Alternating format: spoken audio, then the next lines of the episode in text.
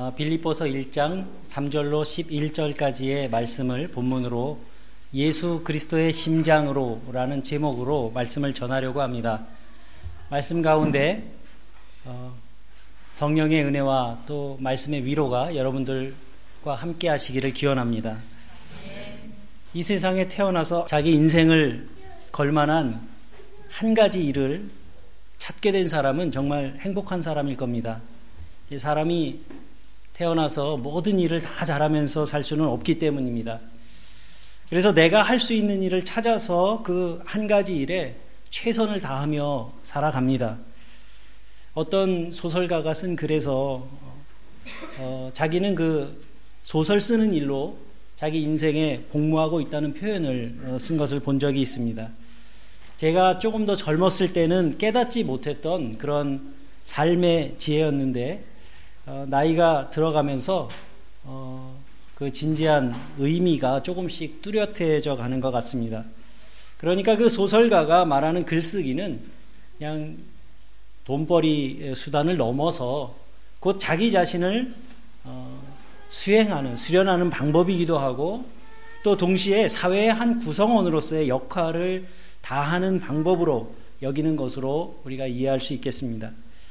여러분은 무엇으로 여러분들의 어, 인생에 복무하고 계십니까? 어, 다른 거 다 잊어버려도 이것 하나만 이루면 여한이 없겠다 하는 그 일을 발견하고 또 가진 사람은 행복한 사람이라고 할 수 있을 겁니다. 우리는 보통 어, 빌립보서를 기쁨의 서신이라고 말합니다. 이 책을 그렇게 말하는 이유는 어, 바울이 이 빌립보 교회에 쓴 편지인 이 빌립보 어, 빌립보서가 서신의 첫머리부터 기쁨을 표현하고 있기 때문입니다. 그런데 우리는 어, 우리가 잘 알고 있는 것처럼 이 편지는 바울이 로마에 갇혀 있을 때 옥중에서 집필한 겁니다. 작년 연초에 그 저희 부부가 그 유럽 성회를 위해서 로마를 방문했을 때 바울이 갇혀 있던 그 감옥과 그리고 바울의 그 순교지였던 참수터에 간 적이 있었는데 어, 그곳을 가본 사람이라면 야 어떻게 이런 곳에 갇혀서 있던 사람이 밖에서 자유롭게 살아가는 사람들을 위로하고 또 옥중에서도 기쁨을 유지하며 기뻐하라고 권면할 수 있었을까? 이런 생각을 하지 않을 수가 없었습니다. 저는 바울이 전도자로서 마지막을 열정적으로 보냈던 그 장소를 그냥 단순하게 아, 참 바울은 위대한 사람이었구나. 이렇게 지나갈 수가 없었습니다. 과연 그 비결이 뭘까? 도대체 바울이 보았던 것은 무엇이고 바울이 받은 은혜는 과연 어떤 은혜였을까? 그러한 은혜를 사모하는 마음이 저에게도 생겼습니다. 그런데 그 비밀을 바울은 교회들에게 보내는 서신에 모두 기록해 두었습니다. 사도 바울이 자기의 인생의 마지막까지 복음의 열정을 다할 수 있었던 것은 그가 생애 최고의 보물을 발견한 사람이었기 때문입니다. 솔직히 저는 이러한 보물을 찾은 바울이 너무 부럽습니다. 저도 설교자로서 그 보물에 대해서 설교하기도 하고 또 스스로도 복음을 잘 이해하고 있다고는 생각하지만 문득문득 내 마음의 평화가 깨지고 또 어떤 일에 대해서 분노하게 되거나 또 남을 원망하는 마음이 일어날 때 바울이 발견한 그 보물이 나에게는 어쩌면 그저 지식에 불과한 것이로구나 하는 생각이 들 때도 있기 때문입니다. 바울은 모든 것을 다 팔아서 값진 진주 하나를 사는 상인처럼 자기의 모든 것을 다 바쳐 그리스도라는 보물을 샀습니다. 우리가 비록 연약하고 깨지기 쉬운 질그릇 같은 육신을 입고 살아가는 사람들이지만 그 육신 안에 그리스도를 모신 즐거움은 그 누구도 빼앗아갈 수 없는 것입니다. 바울 사도는 이런 신앙의 궁극적인 경지를 빌립보서 1장 21절에서 이렇게 기록하고 있습니다. 이는 내게 사는 것이 그리스도니 죽는 것도 유익함이라. 그는 이미 살고 죽는 것을 넘어선 사람입니다. 자고로 죽기를 각오한 사람을 감당하기 어려운 법인데 이미 죽음을 넘어선 사람을 과연 누가 불행하게 만들 수 있겠으며 그 사람을 굴복시킬 수 있겠냐는 말씀입니다. 예수님도 일찍이 요한복음 10장 말씀에서 나는 버릴 권세도 있고 다시 얻을 권세도 있다. 이렇게 말씀하셨습니다. 그래서 자기를 버림으로써 영원한 생명에 속했다는 것을 확신하는 사람은 어떤 처지에서든 기뻐할 수 있습니다. 만약 우리가 우리들 생의 자리에서 날마다 일희일비를 거듭하며 살고 있다면 우리는 아직 예수라는 생명의 중심을 확실히 붙잡지 못했기 때문일 겁니다. 비록 우리의 입술은 베드로처럼 주는 그리스도시요 살아계신 하나님의 아들이라고 날마다 고백하고 있다 하더라도 내 인생의 자리에서 그분을 전적으로 신뢰하며 살, 살고 있지 못하다면 그것은 아직 주님께 붙들린 삶을 살고 있다고 말할 수 없는 겁니다. 하나님은 우리 안에 활동하셔서 우리로 하여금 하나님을 기쁘시게 해드릴 것을 염원하게 하시고 실천하게 하시는 분입니다. 빌립보서 2장 13절의 말씀입니다. 그러한 하나님을 믿고 의지하는 사람에게 실패란 있을 수 없습니다. 하나님의 역사하심에 나를 온전히 맡기고 살아가는 사람은 누구도 자기 인생이 실패작이라고 여기지 않습니다. 여러분, 우리 인생에서 정말 중요한 일이 뭐겠습니까? 죽을 때까지 넉넉한 돈을 확보하는 것이 가장 중요한 일이겠습니까? 아니면 가능한 넓은 땅을 차지하고 소유하는 것이 우리 인생의 가장 중요한 일이겠습니까? 이 세상에서 남들이 알아줄 만큼 출세하는 것, 그것이 가장 최고의 가치겠습니까? 남들이 알아주는 무엇이 되기 위해서 수단과 방법을 가리지 않는 사람들은 이 땅 위에 넘쳐나는데 정작 왜 그런 존재가 되어야 하는지 그런 위치가 되었을 때 무엇을 해야 하는지 알지 못하는 사람들이 너무나 많기 때문에 세상이 이토록 험한 거 아니겠습니까? 인생의 가장 중요한 토대를 얻는 것, 인생의 중심을 제대로 잡는 것이야말로 우리에게 필요한 모든 것이라고 할 수 있을 겁니다. 바울은 바로 이거, 인생의 진정한 중심을 얻게 된 것이었고 그가 그 보물을 얻었기 때문에 어떤 처지에 놓이든지 자족하는 법을 알았고 기뻐할 수 있었던 것입니다. 새롭게 출발한 올 한 해를 여러분들께서 살아가시면서 여러분들의 삶의 자리에서도 주님을 인생의 중심으로 붙드는 귀한 은총이 임하시기를 기원합니다. 바울의 또 다른 기쁨은 빌립보 교인들과의 영적인 사귐에서 비롯됩니다. 그는 감옥에 홀로 있었지만 혼자가 아니었습니다.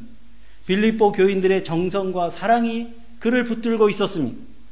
바울은 비록 로마 황제 가이사의 판결을 기다리는 미결수 신분이었지만 그는 잊혀진 존재도 아니었고 또 버림받은 사람도 아니었습니다. 어둡고 음습한 감옥을 마치 생명의 잔치 자리인 것처럼 감사와 기쁨의 자리로 만든 것은 빌립보 교인들의 그들이 믿음 안에서 성장하고 있다는 소식을 감옥에서도 들을 수 있었기 때문입니다. 그는 옥중에서도 빌립보 교인들의 모습을 하나하나 떠올렸을 겁니다. 바울이 전하는 복음을 듣고 최초로 그 십자가의 복음을 받아들이고 또 자기 집에 머물기를 어, 강권했던 그 루디아 또 귀신에 사로잡혀 있다가 바울을 통해서 새 생명을 얻게 된 한 소녀. 빌립보 감옥을 지키다가 바울을 만나서 예수를 그리스도로 영접하게 된 간수. 그 외에도 많은 신자들을 떠올리면서 바울은 믿음 안에서 성장하고 있는 그들을 생각하며 행복할 수 있었습니다. 하나님 안에서 든든한 믿음의 사람으로 성장한 그들은 기쁨의 샘물이 되어서 바울의 가슴까지 흘러왔던 겁니다. 그리고 그들이 바울의 복음에 대한 확신을 더욱 굳게 해줬습니다. 6절의 말씀입니다. 너희 속에 착한 일을 시작하신 이가 그리스도 예수의 날까지 이루실 줄을 우리가 확신하노라. 하나님의 일은 하나님이 하신다는 확신이 바울의 마음에 평화를 줬습니다. 조금 열심히 하다가 지쳐서 그만두는 거 아니고 언제까지 합니까? 그리스도 예수의 날까지. 주님이 다시 오시는 날까지. 성도가 죽은 자 가운데서 부활하는 그 날까지. 그 날까지라고 했습니다. 바울은 그들 속에서 착한 일을 행하신 분, 곧 구원의 일을 시작하신 분은 하나님이심을 고백하고 있습니다. 이 룩셈부르크 땅에서 우리 유로룩스 공동체를 통해서 구원의 일을 시작하신 분도 하나님이십니다. 바울 자신은 다만 하나님의 선교에 동참한 사람일 뿐입니다. 저와 여러분도 선한 일을 행하신 그 하나님의 일에 동역하는 사람들 뿐입니다. 구원의 사역을 시작하신 분이 하나님이시기에 그 일을 행하실 분도 하나님이십니다. 우리가 조바심을 낼 일이 아닙니다. 우리는 그저 심고 물 주는 일을 할 수 있겠지만 잘하게 하시는 이는 하나님의 일입니다. 빌립보 교인들은 바울의 이런 기대를 확신으로 바꿔줬습니다. 누군가의 기억 속에서 기쁨의 샘물이 되어서 솟구치는 사람이 된다는 것이 여러분 얼마나 멋진 일입니까?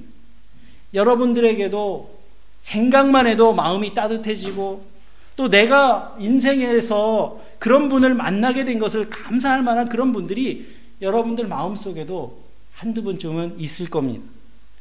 이제 저와 여러분이 누군가에게 그런 사람이 되었으면 좋겠습니다. 여러분들이 누군가의 가슴과 기억 속에 따뜻한 사랑의 사람으로 기억되기를 바랍니다. 이 팍팍하게 메말라버린 영혼들이 여러분들의 사랑을 생각하며 여러분들의 중보의 기도를 생각하며 그 메마른 마음과 영혼을 촉촉히 적시는 사랑과 평화의 선물이, 샘물이 된다면 여러분들은 우리는 분명 행복한 사람들일 겁니다. 바울이 경험하는 또 다른 기쁨의 근원은 그가 성도들을 열렬히 사랑한다는 사실에 있습니다. 사랑은 누군가를 향한 애태움입니다. 그렇기 때문에 사랑에는 아픔도 따릅니다. 하지만 사랑은 아픔보다 더 큰 기쁨을 줍니다. 사랑해야 할 사람이 있는 한 우리는 이 세상을 살아갈 수 있습니다. 그래서 어쩌면 사랑이 사람이 살아가는데 가장 근본적인 생애 재료가 되는 것 같습니다. 우리가 살아가기 위해서는 나를 사랑해주는 사람도 있어야 하지만 내가 사랑해야 할 사람도 있어야 합니다. 빌립보 교인들은 바로 바울의 그리움의 대상이었습니다. 그래서 바울은 7절에서 말합니다. 너희가 내 마음에 있다. 내가 예수 그리스도의 심정으로 심장으로 너희 무리를 어떻게 사모하는지 하나님이 그 증인이시다. 여러분 이 말보다 더 강력한 사랑 고백이 있겠습니까? 내가 예수 그리스도의 심장으로 너희를 사랑하고 하나님이 그 증인이시다. 그 어떤 사랑 고백보다도 강력하고 절절한 고백이 아닐 수 없습니다. 바울의 이 마음은 예수 그리스도의 마음으로 사랑하는 겁니다. 바울은 십자가에 달리신 예수 그리스도가 얼마나 나를 사랑하시는지 깊이 깨달았습니다. 우리가 십자가의 복음을 이해할 때 예수께서 십자가에 달리심으로 인류의 죄를 대신 지셨다. 이런 일반론에 머물러서는 복음이 우리 안에 생명이 되지 않습니다.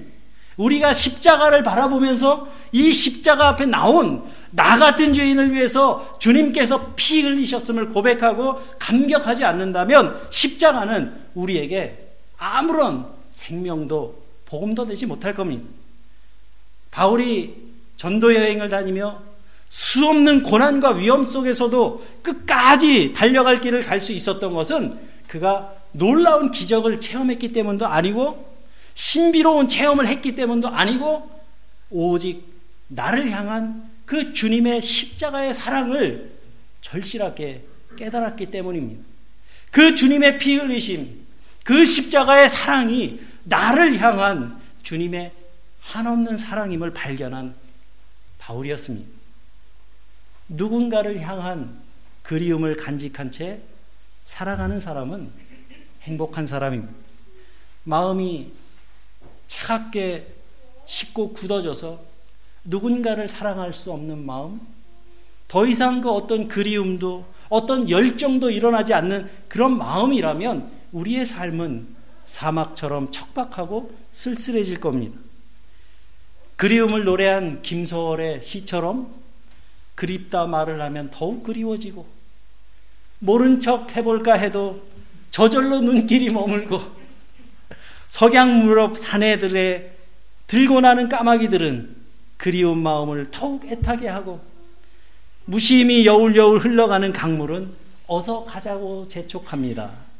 여러분, 이 사랑하는 마음이 이런 마음이잖아요. 사랑하는 마음으로 바라보면 세상에 무엇을 봐도 그 그리운 님이 떠오르는 법입니다. 그게 사랑이지요. 여러분, 이러한 그리움, 이것이 사랑입니다. 바울은 빌립보 교인들을 예수 그리스도의 심장으로 사랑한다고 말합니다. 이러한 사랑을 마음에 간직한 사람이 어떻게 불행할 수가 있겠습니까? 또 이러한 사람의 사랑의 대상이 된 사람들은 또 얼마나 행복하겠습니까? 그런데 여러분, 저와 여러분이 바로 그러한 사랑의 대상이 된 사람들이라는 사실을 알고 계십니까? 하나님은 말할 수 없는 그리움으로 길 잃은 영혼을 찾으십니다.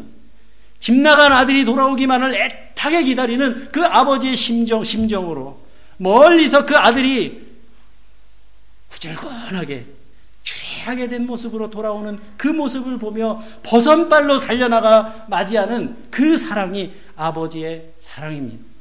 이 확신을 가진 사람은 절대 자포자기한 심정으로 인생을 살아갈 수 없습니다. 바울은 순간순간마다 하나님의 은혜와 사랑 앞에 빌립보 교인들을 맡깁니다. 그리고 그들이 성숙한 믿음의 사람들이 되도록 이끌어 달라고 기도합니다. 바울은 빌립보 교인들의 안이나 어떤 물질적인 풍요로움을 위해 기도하지 않습니다. 어떤 경우에라도 그들의 믿음이 깊어져 가기를 기도하고 있습니다. 그들의 사랑이 지식과 총명으로 더 풍성해져서 선한 것을 분별할 줄 아는 사람이 되기를 기도합니다. 그리고 그들의 품성이 새롭게 되, 되어서 진실할 뿐만 아니라 허물 없이 깨끗한 사람이 되어가기를 기도합니다. 의의 열매를 풍성하게 맺는 성도들이 되기를 기도합니다. 그래서 마침내 그들의 삶이 온전히 하나님을 향한 찬양이 되기를 바울은 간절히 기도합니다. 한 해를 시작하며 유로룩스의 교우들을 한 사람 한, 한 사람 한 가정 한 가정 마음속에 떠올리며 저 역시 이 마음으로 기도하고 있습니다. 그런데 중요한 것은 그러한 믿음의 성숙은 우리가 뭔가를 행함으로써 얻을 수 있는 것이 아니라는 사실입니다. 그것은 우리가 그리스도 안에 확고하게 머물 때 우리에게 값없이 주시는 하나님의 은총의 선물이기 때문에 그렇습니다. 예수님은 요한복음 15장에서 말씀합니다. 내 안에 거하라. 나도 너희 안에 거하리라. 가지가 포도나무에 붙어 있지 아니하면 절로 과실을 맺을 수 없음 같이 너희도 내 안에 있지 아니하면 그러하리라. 우리의 삶의 순간순간을 주님의 마음에 잇대어 살아갈 때 우리는 비로소 의의 열매를 맺는 사람들이 될 겁니다. 세상에는 우리의 기도를 필요로 하는 사람들이 많습니다. 당장의 기도의 열매는 쉽게 눈에 들어오지 않는다 해도 사랑하는 사람들을 향한 우리의 기도는 강력한 후원이요 뒷받침이 될 겁니다. 우리는 오늘도 누군가의 기도의 덕분으로 이렇게 잘 살고 있을지도 모릅니다. 저는 이것을 날마다 절감하며 살아갑니다. 이제 새해를 맞이한 우리들은 우리 신앙 공동체와 성도들의 믿음의 성숙을 위해 조용히 또 감사함으로 그리고 끈질기게 기도해야 합니다. 올 한 해 좋으신 하나님께서 바울에게 허락하셨던 것과 같은 이러한 영적인 평화와 마르지 않는 기쁨의 샘물을 이곳에 모인 우리들에게도 허락해 주시기를 간절히 소망합니다. 아멘. 함께 기도드리겠습니다.